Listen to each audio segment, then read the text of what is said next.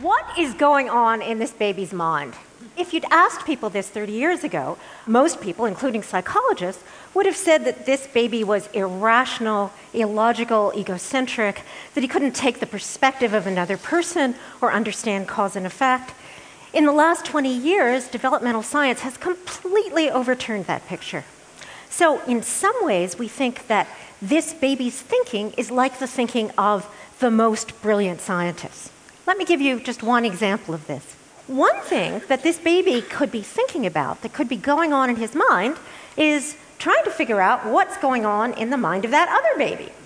After all, one of the things that's hardest for all of us to do is to figure out what other people are thinking and feeling. And maybe the hardest thing of all is to figure out that what other people think and feel isn't actually exactly like what we think and feel. Anyone who's followed politics can testify to how hard that is for some people to get.